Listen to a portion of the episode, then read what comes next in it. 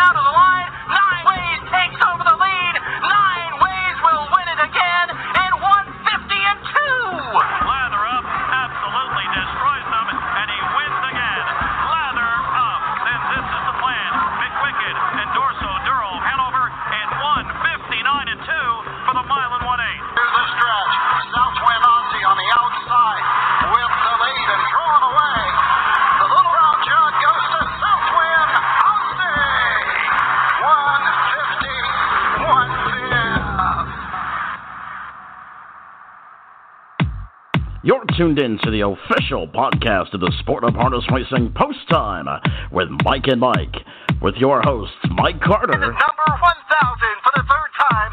Aaron Merriman wins. and Mike Bozich. Down to the finish. Shartin and a game win in the Betsy Ross over Caviart Ally and Apple Bottom Jeans 149 and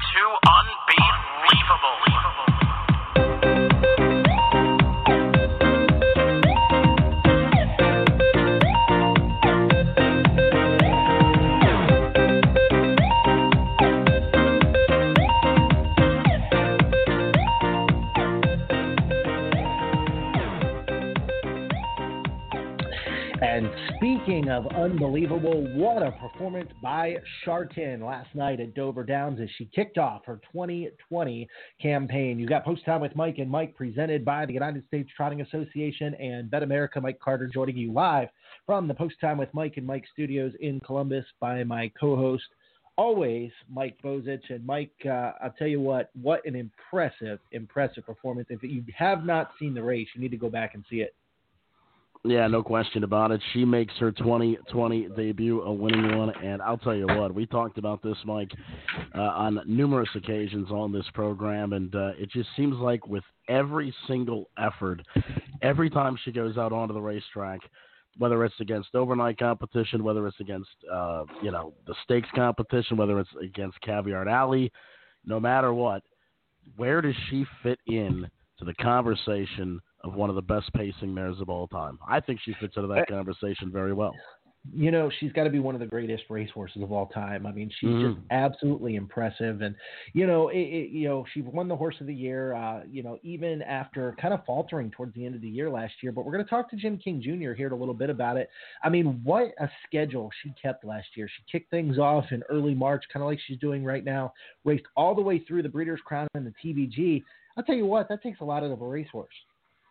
You know, when we talk about one of the best pacing mares of all time in Shartin, where, when, at what point, Mike, do we start talking about one of the greatest rivalries of all time with Caviart Ally versus Shartin? And I'll tell you what, the racing fans are in for a treat. Obviously, both of them are going to race in 2020. And uh, I'll tell you what, the rivalry's renewed. And Caviart Ally, you know, let's give her a lot of credit. She got a leg up on Shartin towards the end of 2019. Yeah, she did, and you know it's going to be interesting to see how they kind of both come off of you know their tightener, so to speak. You know they're both going to be fresh racehorses, and you know give no take nothing away from Caviart Ally. She did some amazing things, and when we talk to Brett Pelling here in a little bit, um, we'll talk about some of those things that Caviart Ally did. But it's going to be kind of cool to see when they're both fresh who is going to be the better horse. I'll tell you what, fans are in for a big, big treat this year. Yeah, no question about it. We got a great show on tap for you today. Of course, we're going to talk to both trainers of both of these great mares. We're going to talk to Jim King Jr. We're going to talk to Brett Pelling. We're also going to talk to our man from Tioga Downs, Brett Risi. I, had, I actually had a chance to meet him at the Downs of Mohegan Sun Pocono a couple of weeks ago, and then of course ran into him at the Meadowlands. He was doing the uh, co-hosting of the the uh, in-house handicapping show with Dave Brown. What a great guy Brett is, and uh, he brings a young, fresh approach to the sport of harness racing. And uh, he was well, it wasn't way too far back that he was named the, uh, I believe, and let me get this name right, the regional operations manager at Tioga and Vernon. I believe that was back in October. So we're going to talk to Brett yep. a little bit about that. Plus, and he's making his post time with Mike and Mike debut, by the way. And so is driver Ryan Stahl. He recently picked up his 5,000th driving win. Now, Mike, you've had a chance to see Ryan drive extensively on the Ohio circuit. And, you know, a lot of times, let's be honest, Ryan gets overshadowed uh, a lot of times by Aaron Merriman and Ronnie Lane Jr. and them guys. But you want to talk about one of the most steady drivers on the Ohio circuit in Northfield Park. Ryan Stahl definitely fits that bill. Yeah, for sure he does. It's uh, you know it's one of those things that, uh, like you said, he gets overshadowed a lot um, by Ronnie Wrenn and Aaron Merriman and those guys. But I'll tell you what, he's won a lot of big races there, a big overnight races on some pretty decent horses. My first 49 call actually came with him aboard Southwind Amazon, so he's gotten mm-hmm. to you know kind of kind of play. Uh, you know, he plays second fiddle to those guys every once in a while. But I'll tell you, he uh, he he really steps up and is a really good driver. You know, Ryan Stahl's a favorite of my man, the natural Rich Matei. Loves wagering on uh, Ryan Stahl. Loves getting prices when uh, guys like Ronnie Rennan and Aaron Merriman, uh, they tend to be overbet sometimes there, and uh, Ryan Stahl fits right in with some good prices. We're going to get this show on the road. It's uh, Brett Risi, the Regional Operations Manager at Tioga Vernon Downs. He is in the on deck circle. Pardon my voice, by the way. I'm I'm a little bit under the weather, and yeah, I, and I have to admit I'm a little concerned because you know there's been a couple of these cases now, this coronavirus that have popped up here in Maryland, and I'll tell you what, I've never had something like this before, where it's just a lingering sore throat, and then the congestion and the overall fatigue. So anyway, so I better be quiet because I don't want them to come here in hazmat suits and all that. But anyway, we're gonna get this thing rolling in just a minute. Brett Risi, don't be afraid of me, Brett. I don't think it's contagious over the airwaves. we're gonna he's and Mike, don't be afraid either. It's it's not contagious over the over the airwaves. So he, don't, don't worry about that. I'm gonna be broadcasting in some underground bunker next week. They're gonna they're gonna have me in quarantine. But uh, nonetheless, let's get things get this thing started, please. You've got Post Time with Mike and Mike, presented by the USTA. Hey, racing fans. We all know the ride begins well before the starting gate. Stay warmed up around the clock at PennHorseRacing.com, your home for all things harness and thoroughbred racing. PennHorseRacing.com gives you the inside track on betting, industry events, breeding, news, and more. You know, everything that'll give you an edge come post time. Visit PennHorseRacing.com today. Brought to you by the Pennsylvania Horse Racing Association. Gambling problem, call 1 800 Gambler. Are you interested in learning more about owning standardbred racehorses? Do you want to experience the excitement of driving a standardbred? Owning a racehorse is a once in a lifetime experience and not as difficult as you may think. The United States Trotting Association wants to help make your ownership dreams a reality. Contact a member of the Ownership Concierge team by email at owners at ustrotting.com or by calling 877 800 8782 extension 5555. Southern Oaks has been the winter home of many great horses competing in several different stakes programs. It's home to leading trainers such as Erv Miller, John Butenschoen, Eddie Lohmeyer, and Ian Moore, just to name a few. The farm is conveniently located within 45 minutes of both the Orlando Airport and Daytona Beach in sunny Florida. Southern Oaks, arguably the best training surface in all of Florida, has stalls for rent for the winter season. For more information, visit southernoakstraining.com. That's southernoakstraining.com.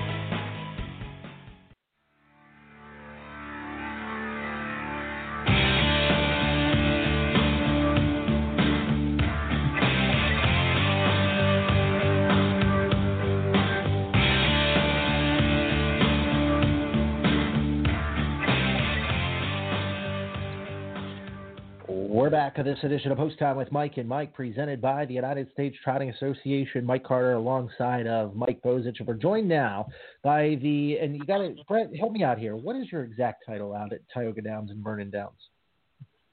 Regional Racing Operations Manager. Regional Racing Operations Manager. So you kind of oversee both racetracks. And uh, Brett, this is uh, your first time on the program. We'll get into your job and what you do uh, here in just a little bit. But first, tell us all about Brett Risi. Who are you? How did you get into the business? And, uh, you know, tell us a little bit about the family. So my dad, um, basically, the one thing about my family, my family didn't train horses, drive horses, anything like that. It was always on the gambling side. Um, my father started taking me and my brother to the track when I was about eight, and my brother's two years older than me, so he would have been ten at the time. But we were uh, regulars at Vernon. Even when we were 13 and 14, we faithfully went every single weekend. And um, you know, I played in the World Harness Handicapping Championship several times as I hit the 18-year-old mark. But I had a lot of knowledge of Vernon and Tioga um, right since you know Tioga opened, and then I was at Vernon as a regular every weekend. That's how I got really um, into the game, and basically everybody knew me um, like the back of their hand. Brett, you bring up a very good point, Mike Bozich You bring up a very good point uh, in the sense that you know a lot of people come into it uh, from a family point of view, being that you know their father was a horseman, their mother was a horsewoman, uh, this and that. You don't really see a whole lot of people enter the business from a gambling point of view, and and to be honest with you, I think that's probably a weakness of our sport a lot of times. How has coming into it from a gambling point of view helped you kind of fit into your job and your role at Vernon and Tioga?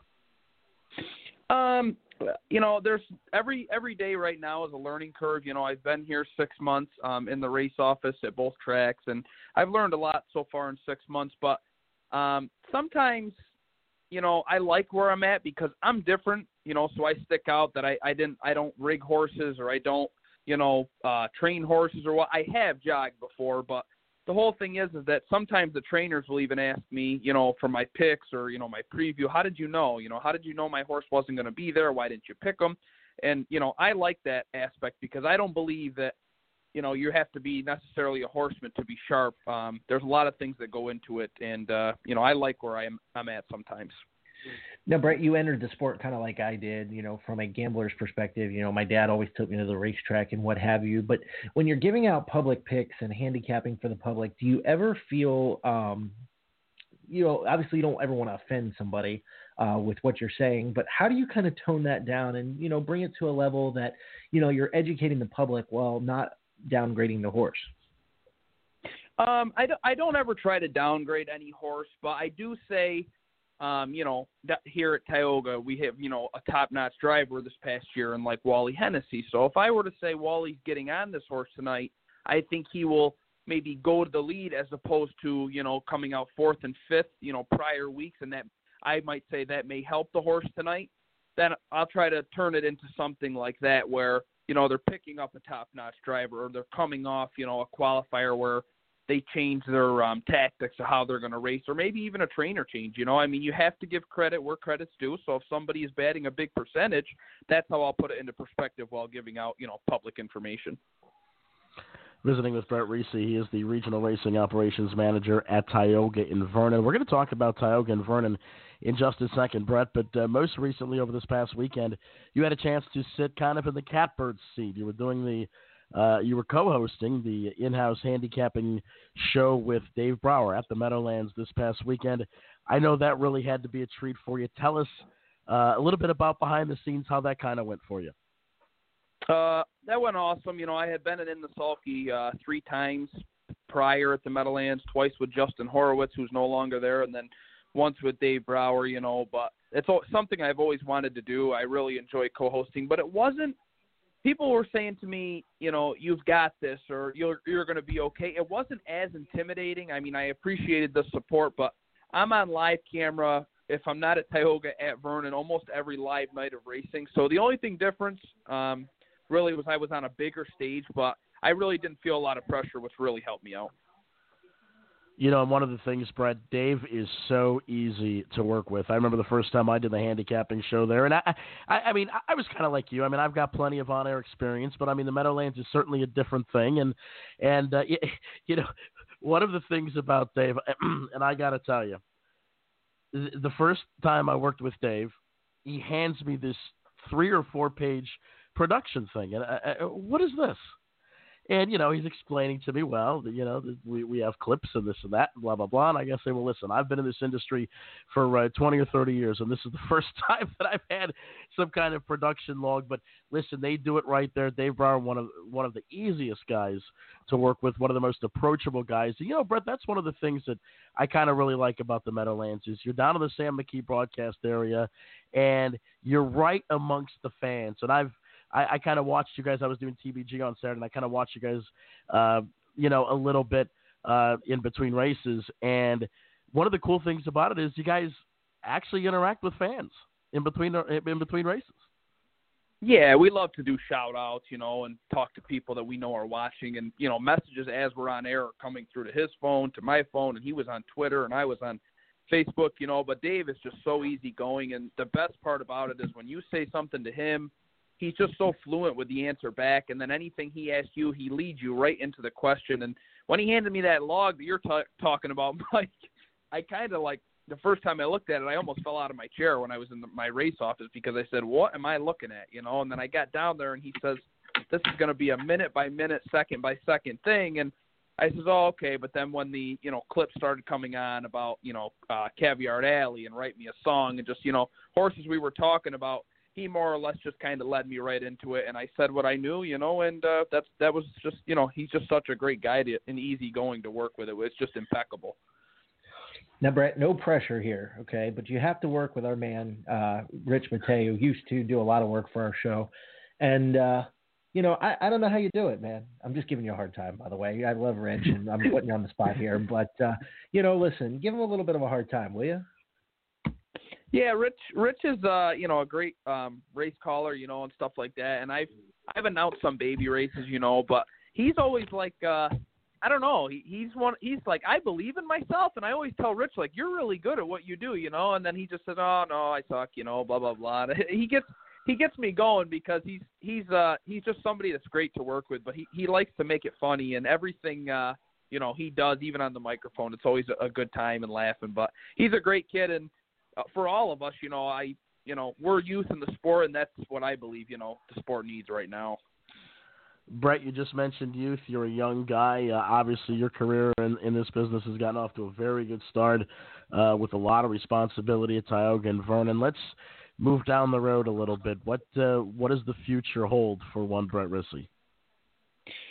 I really don't know. You know, I, I mean, as much as people, you know, they ask me and say to me, "Well, you're the boss." Yeah, I'm. You know, I'm 26, um, overseeing two racetracks, so it's nice to get off to a hot start, I guess, career-wise. But I'm also, you know, under orders just like anybody else. Um, you know, I I work for Jason Settlemoir, and he gives me instructions and stuff. But I also I need somebody to guide me getting started, and I'll I'll always need that guidance because um, even when you're the boss, you know, there's things that come about that you may not know of. You know, Jason Bloom, who was here prior to me, I more or less moved into his role um, for Tioga, and then I have Scott Warren on the Vernon side. Um, you know, one is at Meadowlands, one is over to Dayton now, but they're just a phone call away. So I don't, I don't credit myself as much. I credit um, the team members around me, but you know, right now I'm technically people look at me as you know uh, racing operations or even a racetrack manager. I've been called. So hopefully someday down the road, um, that's the ultimate goal. You know, is maybe you know I'll be running one of the bigger tracks in the country, but I'm very content with where I'm at right now.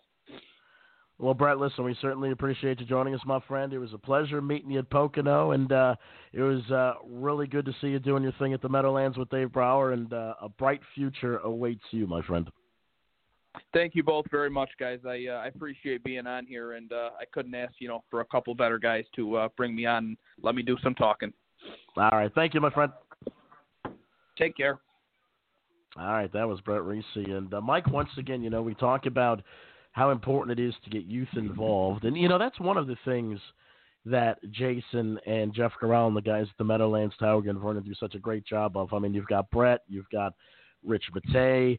I mean, uh, you know, hey, they've they've given you your opportunities. Uh, I mean, it's so important. I think to get the Jessica Otten.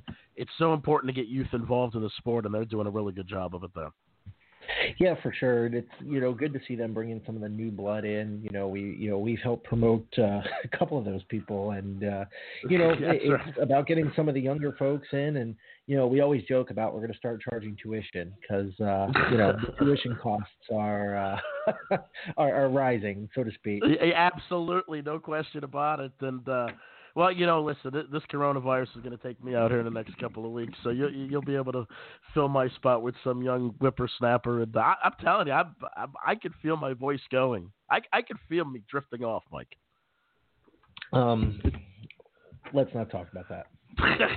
Post time with Mike and Mike, presented by Lysol.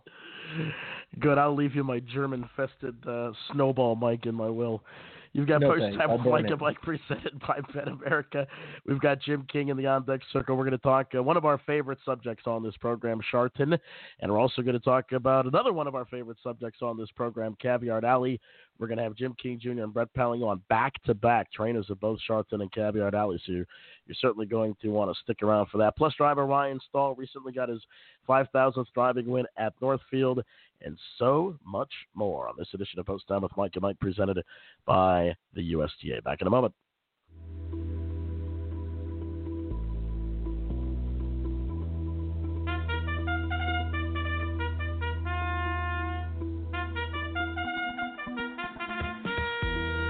Horse Youth Foundation has the power to bring a life changing experience to any child.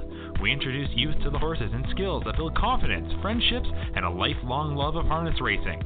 The Harness Horse Youth Foundation has been a positive influence in the lives of thousands of young people since 1976. Check out the complete list of Harness Horse Youth Foundation camps and activities at hhyf.org. That's hhyf.org.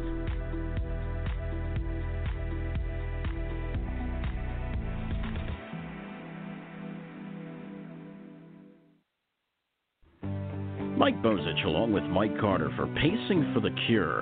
Do you or someone you love with multiple sclerosis have a difficult time paying for your MS medications or need medical equipment such as a lift chair or scooter to help with your mobility needs? Pacing for the Cure can help. Please visit the pacingforthecure.org website and complete the mobility aid application or contact Jeff at pacingforthecure.org. If eligible, you may receive funding. Mike? Are you a harness racing trainer or driver? Please join the list of those who pledged in 2018 for the $1 per win challenge. The 2019 challenge has begun and wins tally from January 1st through November 30th. For the drivers and trainers that are currently participating in the challenge and donate $100, they will receive a Pacing for the Cure long sleeve t shirt or baseball cap. For a $250 donation, the driver or trainer will receive two tickets to the annual party. If you are interested in joining the challenge, please email Jeff at pacingforthecure.org. Thank you, drivers and trainers.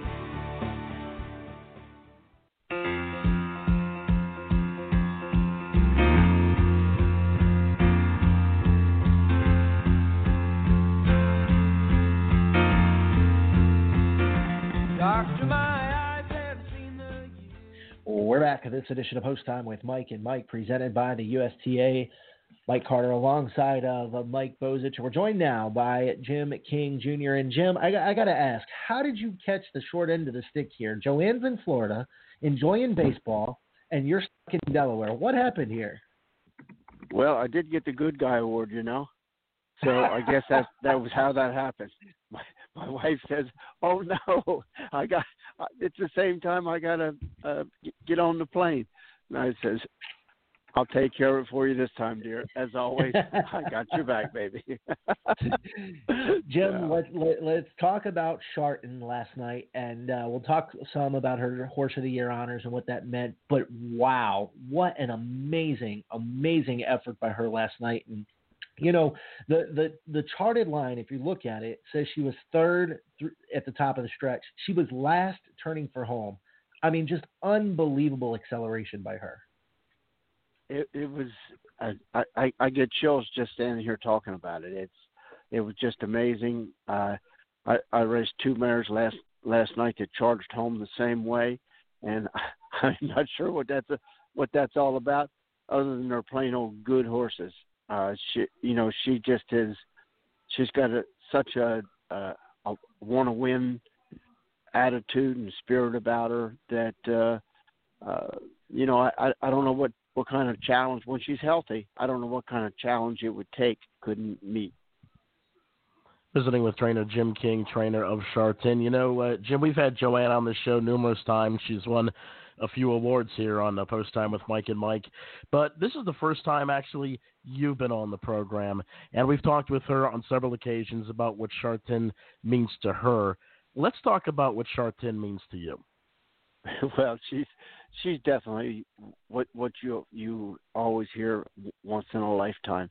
I mean, I, I just can't imagine ever having anything else quite like her. Um, you know, for her to come along is heck. We knew she was a good horse, but to be what she is, my God, it's just unbelievable, unbelievable. It's just uh, I can't I can't hardly talk about it without having chills. I uh, it's uh, she just gives me goosebumps. Now, Jim, you guys were crowned Horse of the Year from 2019, and you know we we talked about it uh, earlier in the program about how she kind of tailed off towards the end of the year, but she had a really really long season. When you say tail off, with her, it wasn't that she was finishing fourth or fifth; she was finishing second to a very very nice mare.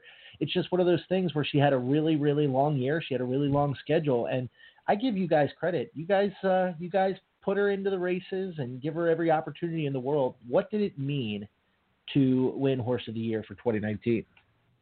Well, you know, the only way she could be Horse of the Year was to finish out the year.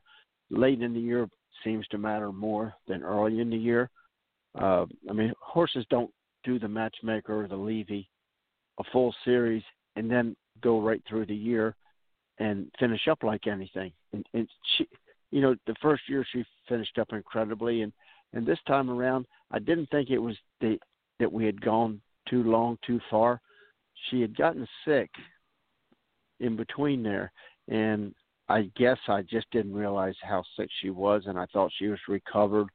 But she's such a trooper that uh, she tries to do it anyway. And at home, I she gave me every indication that everything was good, and I I I I, I, I can't fault her for it. I I, got to I got I got to take the lump myself. I I think it was my error. I started her back uh, sooner than I should have. If I had skipped Lexington and then went to the feature races after that, I think it would have been a different story. But you know, fact is, uh, it's written down there just how we ended up. Jim, tell us about how Shartin came back from, from the off season. Obviously, she took a couple of months off. Certainly, a, a much needed break. The wintertime, like all, like most of the good horses do. Tell us about how she came back. Tell us about uh, her training regimen as she uh, built back up to the 2020 campaign?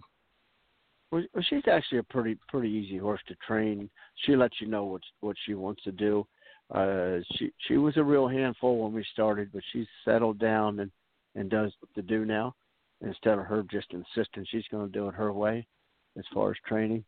But you know, we turned her out right here at home, of course, and uh, she's she never changed stalls. It's not like she went somewhere else but she went out every day, and then you know when she'd had enough, we'd bring her in, and we we could see that you know she she's ready to start back because I after two seasons like that, I I had said that we weren't going to go to the matchmaker, but she just indicated that you know we'll go if you want to, so and I couldn't think of why not. Uh, so we're we're going to try to give her a split uh, season this year and when we're done the matchmaker, we hope to be able to give her a little time and uh, come back for the end of the year and and uh, and finish it up right. We'll see. Now, Jim, what's the plan for Shartin? Obviously, uh, you're going to race her throughout the year, but is this going to be kind of one of those uh, foiled again situations where you're going to kind of be touch and go and just let her tell you, or you know, you're just got to kind of, you know, race another year or two, and maybe send her out to uh, be a mom? Well, you, you know, a foal is is only worth so much money, and she can only have one a year. Lots of things can go wrong with that, also, just like with racing. You know, if she was uh, a boy and she was going to make babies, okay, you get lots of chances. Girl gets one; they get one. So if if as long as it's good with her, and we feel that she can earn more than a baby would bring at a sale or something such as that, then uh, you know, heck, I kind of like racing her. All right, well, Jim, listen, we certainly appreciate you joining us, my friend. An impressive debut for the 2020 campaign, and uh, we'll see you for the Betsy Ross, won't we? Um, I'm hoping so. I'm hoping so. I've I've got some giggles left. I want her to give me some more giggles.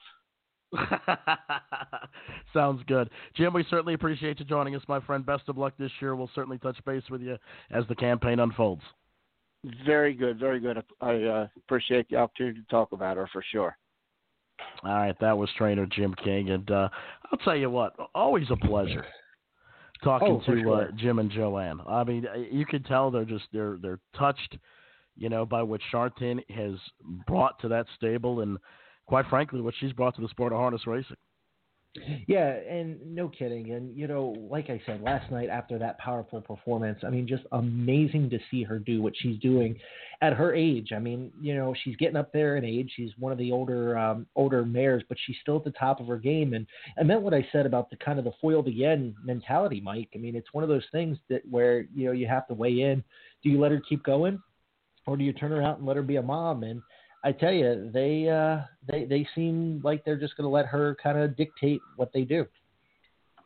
Well, I'll tell you what, and one of the things I think that has made Shartin a drawing point for people, uh, for fans, is Caviart Ally. I mean, this has been this is turning into one of the great rivalries our sport has seen, and uh, these two they went at it pretty much the entirety of 2019, and uh, probably going to go at it again the entirety of 2020. We're going to talk to Caviart Ally's trainer Brett Pelling when we come back on Post Time with Mike and Mike, presented by the USTA. Plus Ryan Stahl, who just got his 5,000th driving win at Northfield Park, he'll be joining us a little bit later on as well. Back in a moment.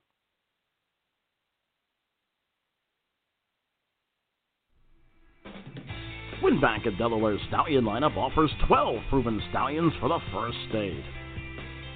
Classic Card Shark is a proven sire of stakes winners. He is a full brother to both Bettor's Delight and with Joe. Roddy's Bags Again is the sire of multiple DSBF final winners, including $675,000 winner Perfect Bags.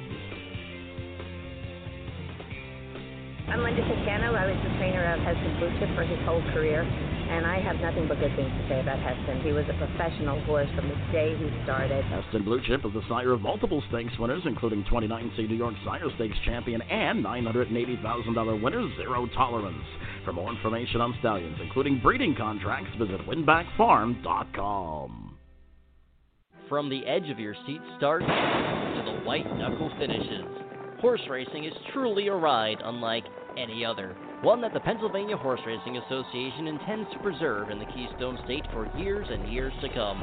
From our breeders to track operators to you, the fan, PHRA is here to bring everyone together for the benefit of the sport we love and the majestic athletes we adore. Learn more about the PHRA's mission at PennHorseRacing.com. Brought to you by the Pennsylvania Horse Racing Association. Join Harness Racing's hottest and most affordable fractional group, Winners Circle Racing.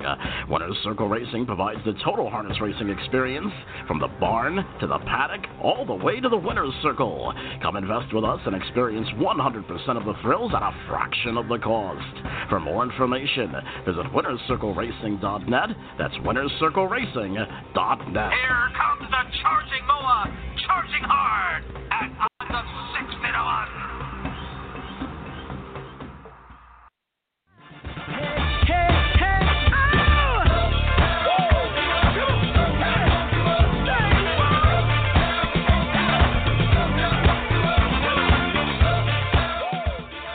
We're back on Post Time with Mike and Mike, presented by the United States Trotting Association. Mike Bozich along with Mike Carter. And right now we're joined by the trainer of Caviart Ally, the one and only Brett Pelling. Brett, welcome to the program, my friend. How are you?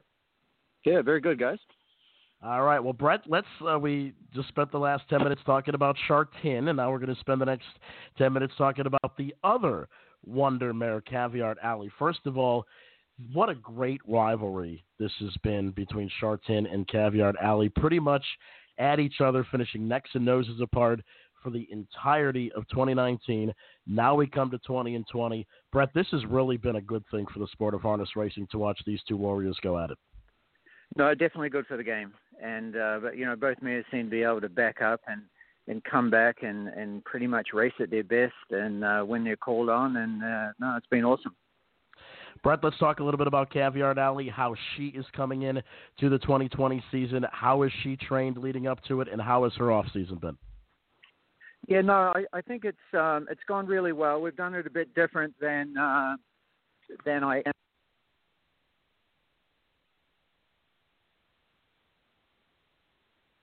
Brett, you there?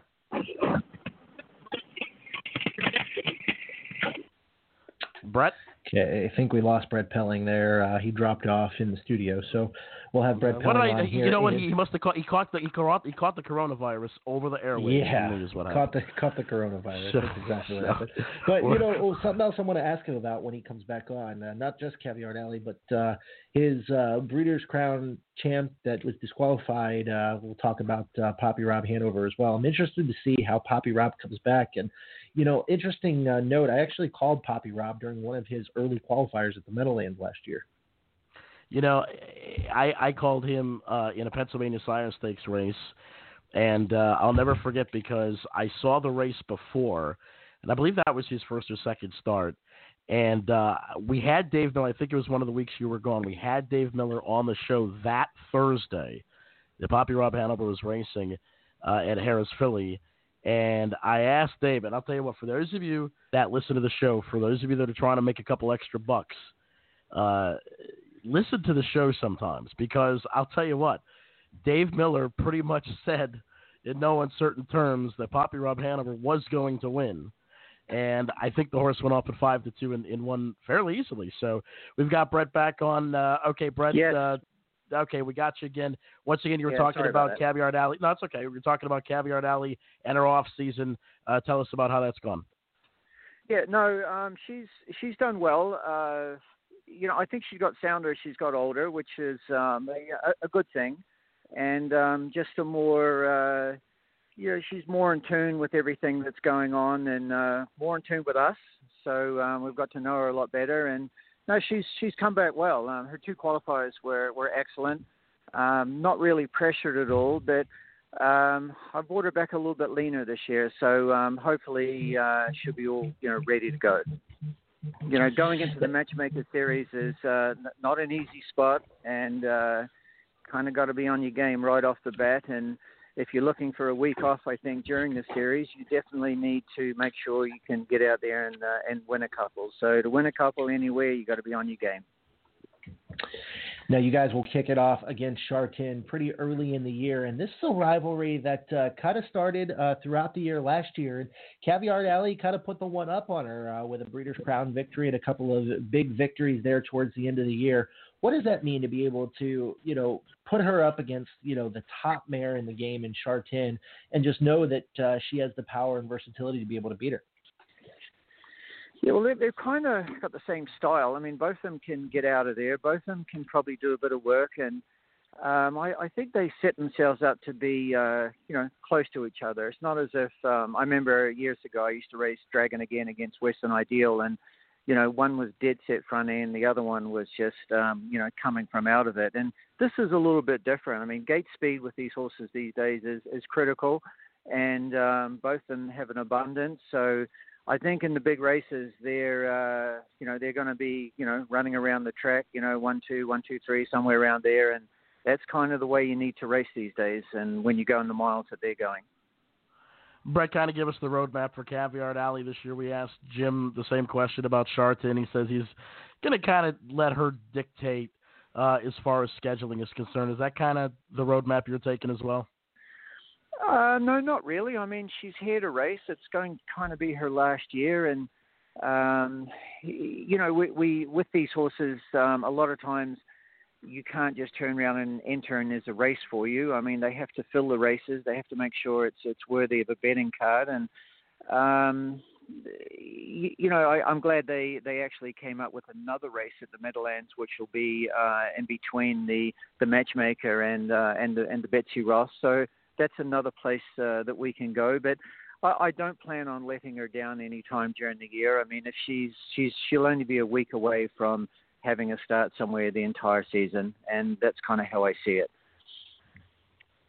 Now, Brett, real quick before we let you go, let's talk a little bit about Papi Rob Hanover. Uh, how is that one coming back uh, and training into uh, their three-year-old season? Mate, he's so perfect. I don't know really what more to say. I mean, he's uh, there's has not been an issue in, in with his health, his soundness, uh, his, his attitude, um, the way he looks, the way he's come back. I mean, everything about him so far has been been perfect. And uh, he actually, I just jumped off him then actually, and once again he was just perfect. But he's he's um, you know a good seven or eight weeks away yet, so uh, he hasn't been tested or anything, but you know, he was a true professional last year. I mean, that's one of the things I loved about him. I mean, he was uh he he's push button. I mean, he's so intelligent. And I've said to a few people, I mean, he's he's so intelligent. I think he he can talk to us, but he's probably got nothing to say.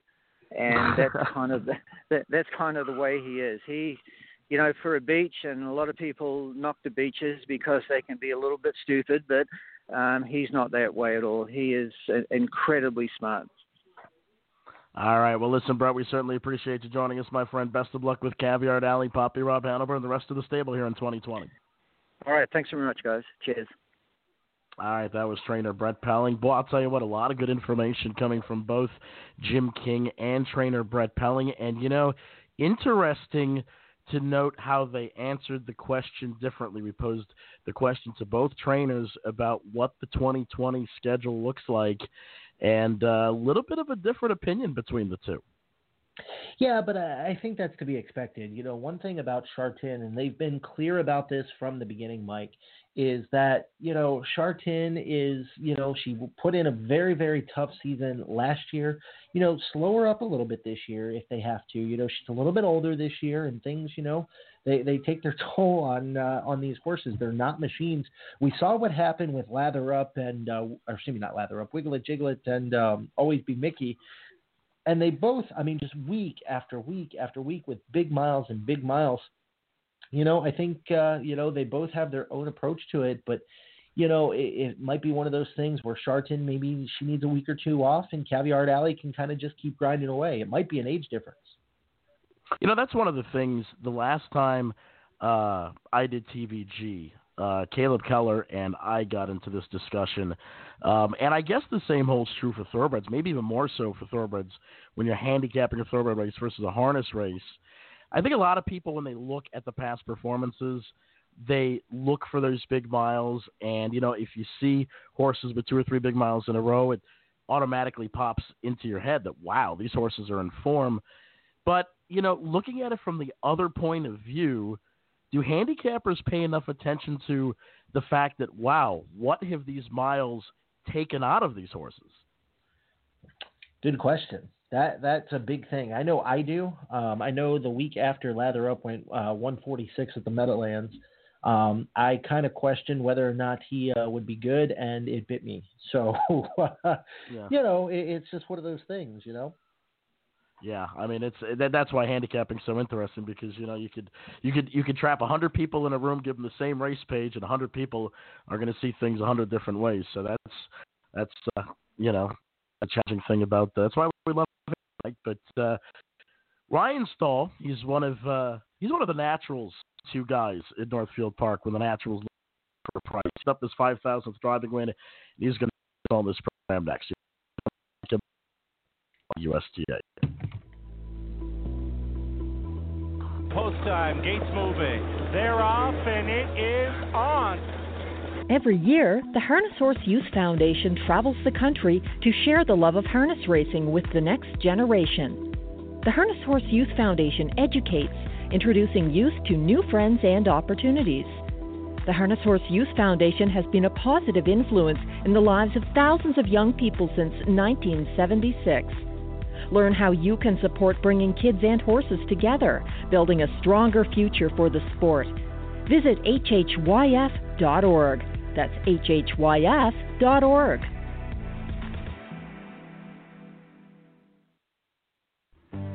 Mike Bozich along with Mike Carter for Pacing for the Cure.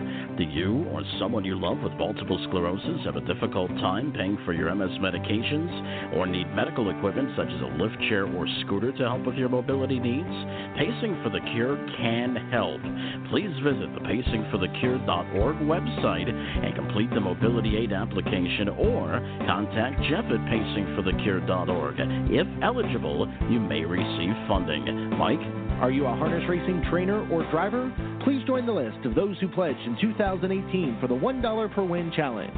The 2019 challenge has begun and wins tally from January 1st through November 30th. For the drivers and trainers that are currently participating in the challenge and donate $100, they will receive a Pacing for the Cure long sleeve t shirt or baseball cap. For a $250 donation, the driver or trainer will receive two tickets to the annual party. If you are interested in joining the challenge, please email Jeff at pacingforthecure.org. Thank you, drivers and trainers. Jimmy Freight is new to Ontario in 2020. Jimmy Freight is the richest and fastest son of Sportswriter and was the O'Brien three-year-old called Pacer of the Year and won multiple stakes at ages 2, 3, and 4. And Jimmy Freight turns on the Jimmy Jet by a length and a half in 148 and 1. Jimmy Freight at 10 to 1 to win the Dayton Pacing Derby. He stands his first season in 2020.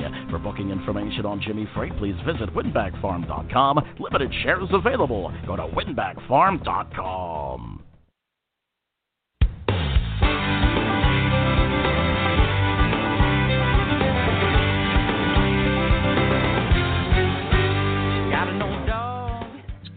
We're back in this edition of Post Time with Mike and Mike, presented by the United States Trotting Association. Mike Carter, alongside of the sickly Mike Bozich. And uh, Mike, I tell you what, uh, driver milestones, something we get to talk a lot about on the program here. And uh, we're going to be talking to Ryan Stahl here in just a moment about uh, his latest milestone. That's right, 5,000 driving wins. Let's bring him on in. Ryan Stahl joins the program right now. Ryan, how are you? Good. How are you? Doing fantastic, buddy. Five thousand driving wins. Uh, once again, that's that's a lot of wins. I was talking actually to the starter last night at Harrah's, Philadelphia, Norton Shoemaker. He's a driver for a long time, and and he's asking me who we had in the show, and I told him Brian Stahl, and I told him he just got his five thousandth win. He said, "Yeah, I saw that on Facebook. Five thousand. That's a lot of wins. That had to mean a lot to you." Yeah, it is. Um, I think it'll mean more when um, you know when I sit down and retire and really think about it. But right now it's just part of the grind, and uh, but it's definitely definitely a number I'm very very proud of and very fortunate to get to. Now, Ryan, you do a lot of driving up at Northfield Park and throughout Ohio, and you've gotten to drive some really good uh, stakes and overnight horses uh, throughout your career. What's that been like to kind of grow uh, grow in the sport there at Northfield? Um, yeah, it's been great. I mean, obviously the the helps of the slots and the casinos, which uh, brought a lot better horses to the state, better trainers, and the good trainers that's always stuck it out here. They was able to get better horses, so it's just um, just really nice to be able to drive a lot nicer horses than what it was in the years past. Ryan, this is your first time you've been on this program, and usually uh, people making their post time with Mike and Mike debuts, we like to ask them how they got started in the business. So let's ask you, how'd you get started in the sport of harness racing? Um, yeah, I'm about like most people in the sport. I mean, I was uh, uh, come through with my uh, father. He got, but he kind of just um, he bought his first horse. He didn't have no family in it. Uh, I think he was in his mid 30s when he did. Um, a few years before I was born, and but uh, yeah, just growed up with him uh, in the business. Now, Ryan, uh, I have to uh, I have to tell you, I was talking with Ronnie Wrenn last night a little bit, and uh, he told me the only reason Mm-hmm. you got to five thousand is because he uh, he let you win five thousand times. Is that true? Ah, yeah, I suppose. Uh, if that makes him feel better. no, I'm But, uh, kidding. I'm just messing with he's you. a, he's a he's a.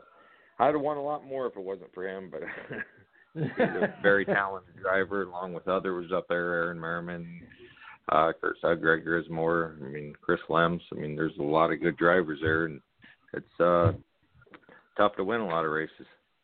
Yeah, no question about it. You know, we had Kurt Sugg on this program. It's it's been a while now, but we asked him uh, we asked him about the mood in the Northfield Park drivers' room, and he compared it to uh, a romper room kindergarten class. Is that is that accurate? Um, well, we we try to liven it up a little bit.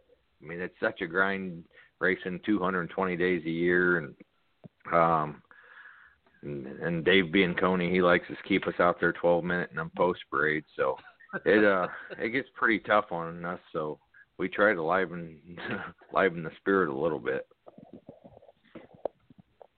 Yeah, no question about it. I and I think that's needed. You know, I, I mean, you, guys are out there competing, but uh, you know, it, it is kind of important. I think to have that chemistry, if for no other reason, safety. I mean, we always. I mean, and honestly, uh, I've sat behind a horse one time, and and I got I always give you guys a lot of credit. You guys make it look so easy in, in what you do out there, and and you've kind of been in that unique situation where you well, I guess it's not a unique situation, but you drive really with the same drivers night in night out, and and, and I guess that's kind of important to know their driving tendencies from a safety point of view, huh? Yeah, I mean, um, not just there. I mean, everywhere. I mean, you kind of know who's um been around, you know, and you, know you're trusting your life with the fellow drivers out there, so you you trust them as, as far as you know as much as they're trusting you. You know, you don't want to put unsafe horses in positions and you know, when people drive that many horses, they have a knack, you know, to, without being in bad spots or tight spots, and you know, it makes it a lot easier. I always said, you know, the easiest race is to, you know, drive in is with you know the best drivers because you don't have to worry about them. You know, you just have to worry about your own horse. Where growing Ryan, up what's... as a fair, you know, guys that you know don't drive as much, or you Right. know, younger guys that started out, you know, nothing against them. They just never, a lot of times, never been in you know tight situations, and you know it's it's a split second decision up, you know, out there, and you just um hope everyone makes the right decision. But you know, and even if they do, I mean, accidents happen. I mean, we was just in one a couple weeks ago, and um me and myself and four or five others went down, got banged up. Aaron Merriman, uh, Hunter Myers, you know, they took the worst of it, and um, but luckily, you know, Aaron only missed a few days that um week, and he was back driving. And Hunter, well, he's 21 years old, so he heals a lot quicker, so he bounced right back the next day. But you know, it's just you never know when them times are coming, and um so you're, and that's one thing I, you know, getting my 5,000 wins. I've been very lucky to stay healthy. You know, it's been, I, you know, I didn't even realize it until someone showed me an article. It's been, I've had 200 plus wins for 14 straight seasons now. So, I mean, that's definitely a tribute to, you know, I'm very fortunate to stayed healthy and uh, not been laid up for an extended period of time. No, no question about it. Ryan, when it when a driver, it- it's almost like a a baseball player, a, a hitter, a batter getting hit with a ball. Uh, when when- when you when you when you suffer a spill, when you get, does that play kind of in the back of your mind when you go out for the next drive, or may, does that kind of linger with you the the next couple of drives? Um, I, I can't say it doesn't. You know, I think um, you definitely think about it. Um, but then it seems like when the next race starts, I mean, you try to clear it out of your head as quick as possible. Um, but uh, you know, I don't know if it.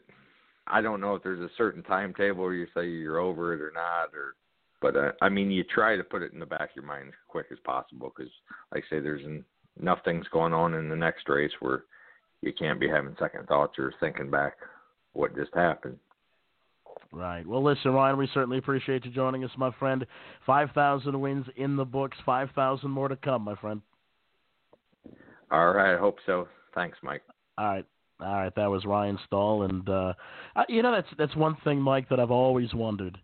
You know, when, when you when you're a driver, and and it, it, I guess it's inevitable. I mean, I guess sooner or later you're you're, going to go down, and there's going to be an accident. And I've always wondered like if that kind of stays in the back of a driver's mind, you know, as they proceed throughout their career.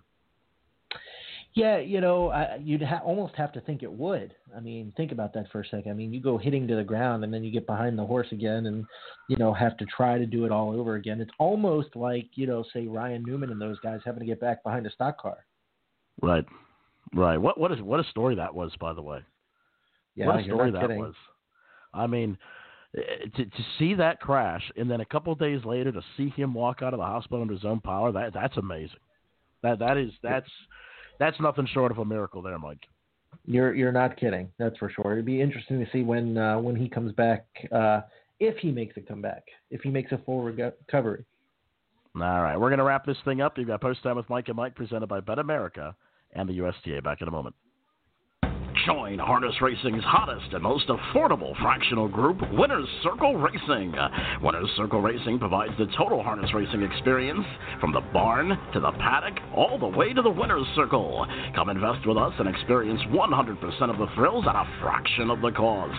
For more information, visit winnerscircleracing.net. That's winnerscircleracing.net. Here comes the charging Moa, charging hard at odds of 60 to 1. Southern Oaks has been the winter home of many great horses competing in several different stakes programs. It's home to leading trainers such as Erv Miller, John Butenschoen, Eddie Lohmeyer, and Ian Moore, just to name a few. The farm is conveniently located within 45 minutes of both the Orlando Airport and Daytona Beach in sunny Florida. Southern Oaks, arguably the best training surface in all of Florida, has stalls for rent for the winter season. For more information, visit southernoakstraining.com. That's southernoakstraining.com.